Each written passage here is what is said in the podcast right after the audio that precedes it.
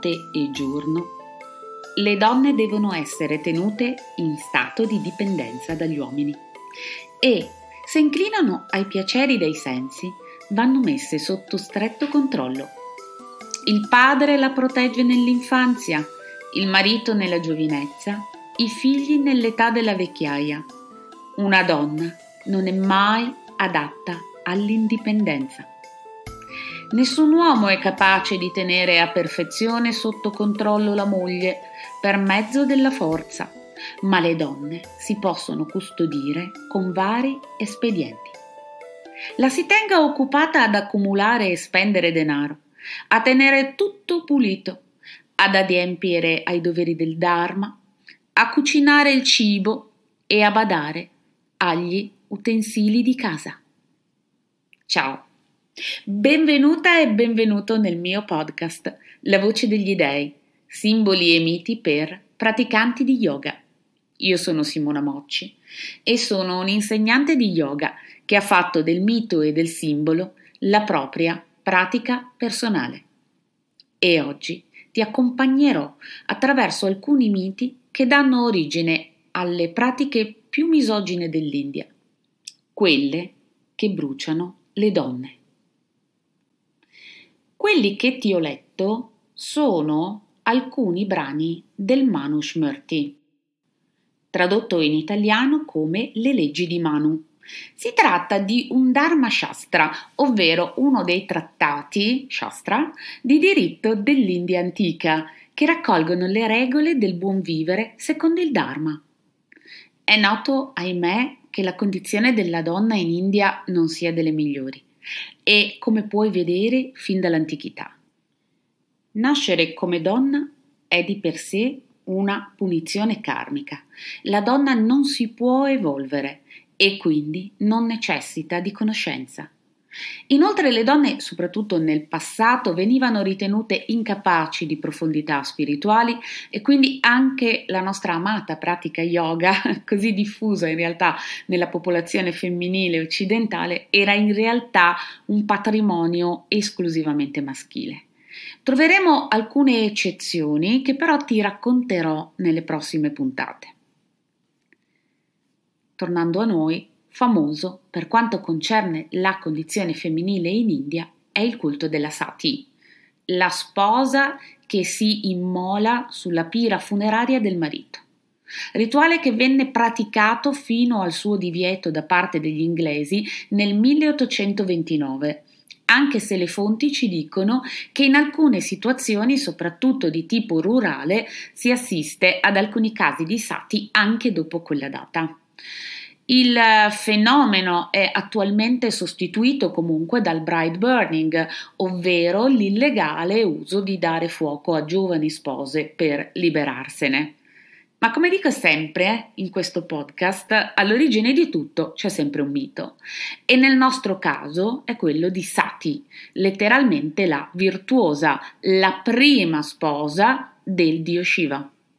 Sati che sposò Shiva mossa da ardore, da amore e devozione e contro il volere del proprio padre. E accadde così che un giorno il padre di Sati, Daksha, il dio dell'arte rituale, personaggio tutto d'un pezzo, eh, non invitò volutamente Shiva ad un importante rituale. Devi sapere che questo nella mentalità vedica equivaleva ad un grave affronto, ad un vero e proprio insulto. Ed è così che Sati, sofferente per l'insulto portato al suo sposo, decide di suicidarsi dandosi fuoco. Sati per prima crea il prototipo indiano della moglie fedele, che è disposta a morire per salvaguardare l'onore del suo sposo, sancendo così la, pro- la sua superiorità. Sati darà il nome alla tradizione propria delle vedove indiane di immolarsi sulla pira funeraria del marito. Ma qual è veramente il significato della sati come rituale nel mondo indiano?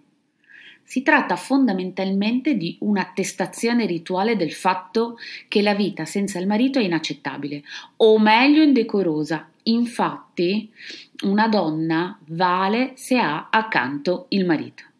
Attenzione però, le sati non erano delle suicide volontarie, ma erano donne psicologicamente programmate a ritenersi in qualche modo colpevoli della, mo- della morte del marito eh, o perché a causa di un karma negativo o di presunte inadempienze coniugali, non lo hai trattato abbastanza bene.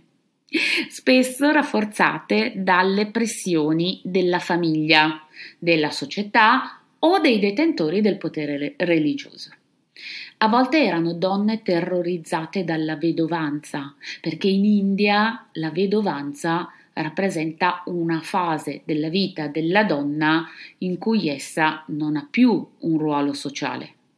La vedova in India è considerata eh, di malaugurio, eh, spesso viene allontanata dalla casa dai propri figli o da, dai parenti che rimangono e quindi è costretta a fare l'elemosina o a prostituirsi per sostenersi.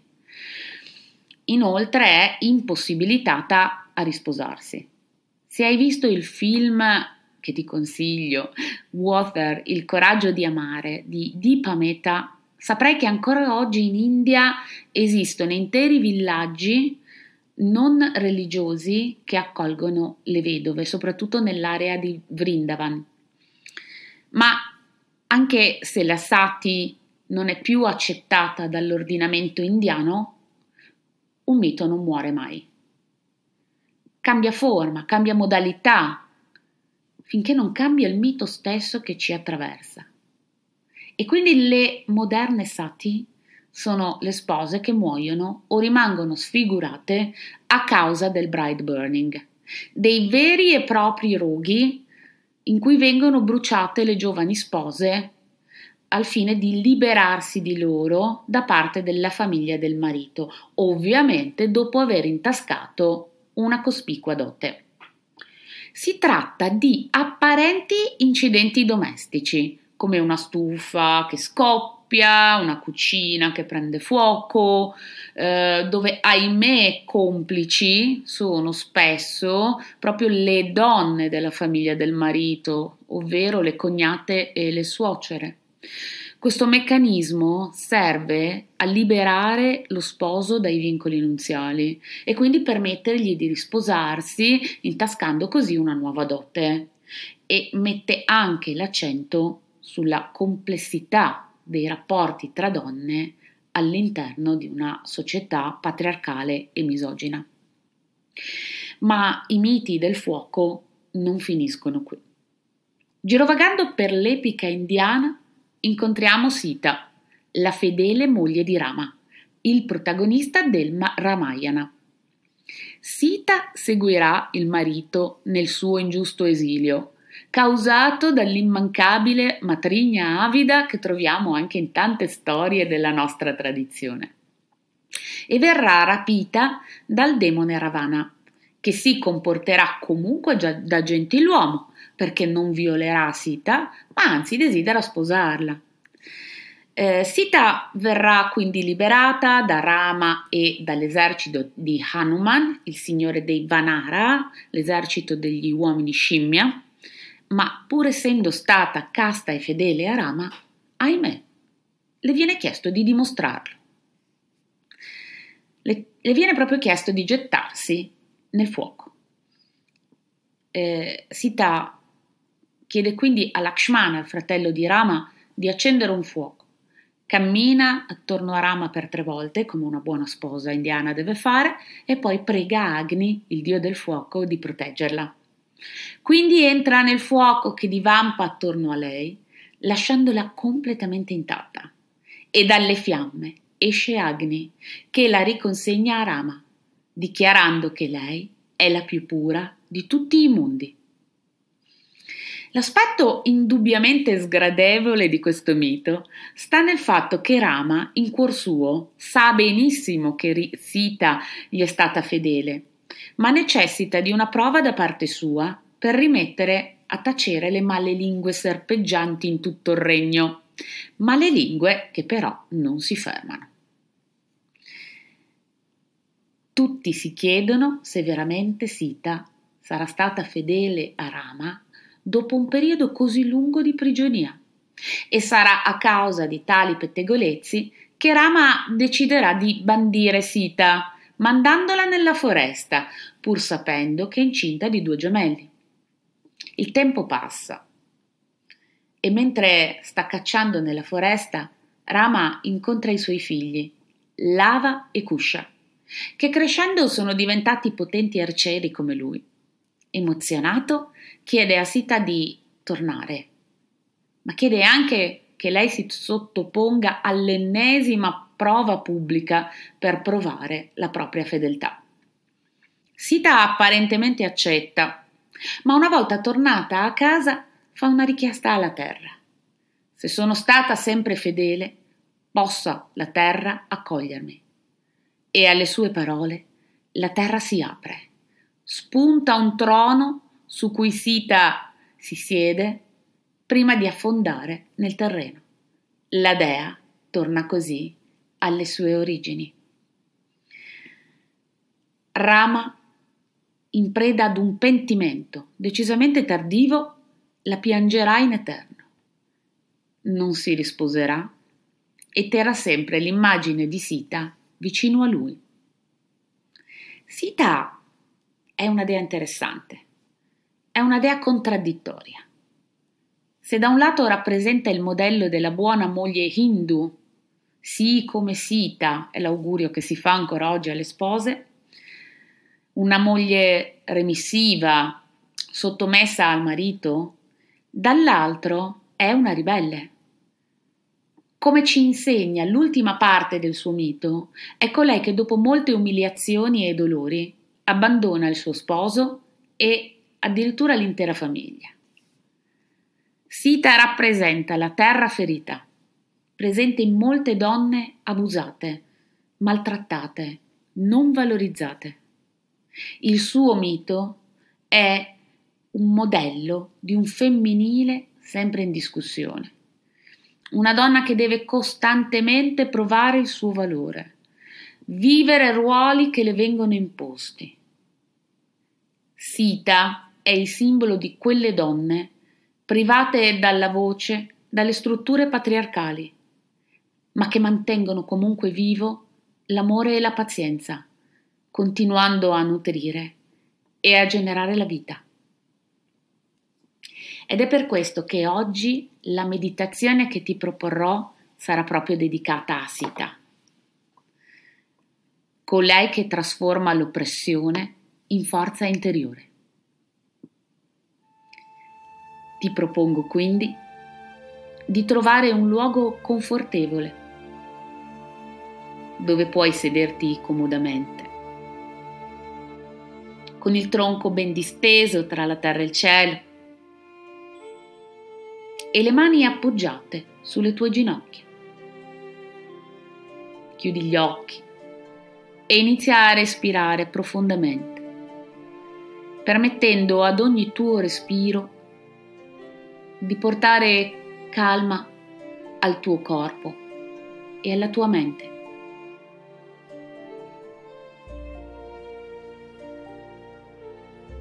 Ascolta l'aria che entra l'aria che esce.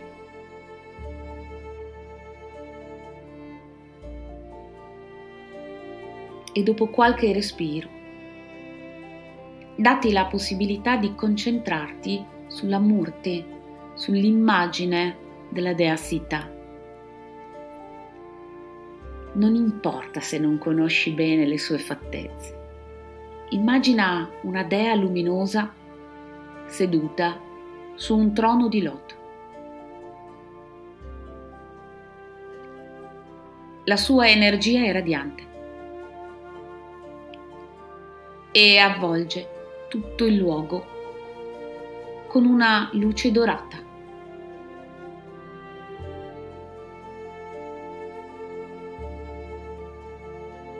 Senti la presenza amorevole della dea avvicinarsi a te Lei conosce la tua storia, le tue sfide e il peso che porti. Decidi di affidare a lei il peso dell'oppressione che senti. La dea Sita ti avvolge con il suo abbraccio amorevole, trasmettendoti una sensazione di sicurezza e accettazione. Respira profondamente e permetti alla sua energia di penetrare ogni cellula del tuo essere. Quindi rifletti sulla tua esperienza di oppressione. Immagina di trasformare il peso che senti in una luce dorata, una luce che diventa sempre più luminosa man mano che permetti alla Dea di guidarti attraverso la trasformazione. Mentre ti immergi in questa luce dorata, Senti il potere che emerge dalla tua capacità di trasformare le sfide in forza interiore. La Dea ti incoraggia a vedere ogni difficoltà come un'opportunità per crescere e fiorire. Visualizza quindi la luce dorata espandersi oltre te diffondersi nell'ambiente circostante. Immagina che questa luce raggiunga altre persone che potrebbero condividere le tue esperienze e offrila come un dono di forza e trasformazione. Rimani in questa luce dorata il tempo che desideri, assorbendo la saggezza e la forza della dea Sita e quando senti che è arrivato il momento, apri lentamente i tuoi occhi, portando con te la consapevolezza della tua forza interiore e della possibilità di trasformare ogni oppressione in crescita e liberazione. E anche oggi io ti saluto. Ti ricordo che troverai questa e altre storie nella mia conferenza del 24 novembre, Storie che odiano le donne, di cui troverai tutte le info e anche su come iscriverti nella parte di testo del podcast e sui miei canali social. Si tratta di un evento completamente gratuito e online, in cui conosceremo nuove storie e nuovi miti che da sempre limitano l'esperienza interiore delle donne, ma ne conosceremo altri che portano nuove visioni e chiavi di lettura sulla possibilità per le donne di esprimere la propria voce. Troverai queste storie anche nel mio corso Shakti, il potere della trasformazione, un corso di specializzazione per insegnanti e per chi ama lo yoga e il mito, sui miti e i simboli della dea.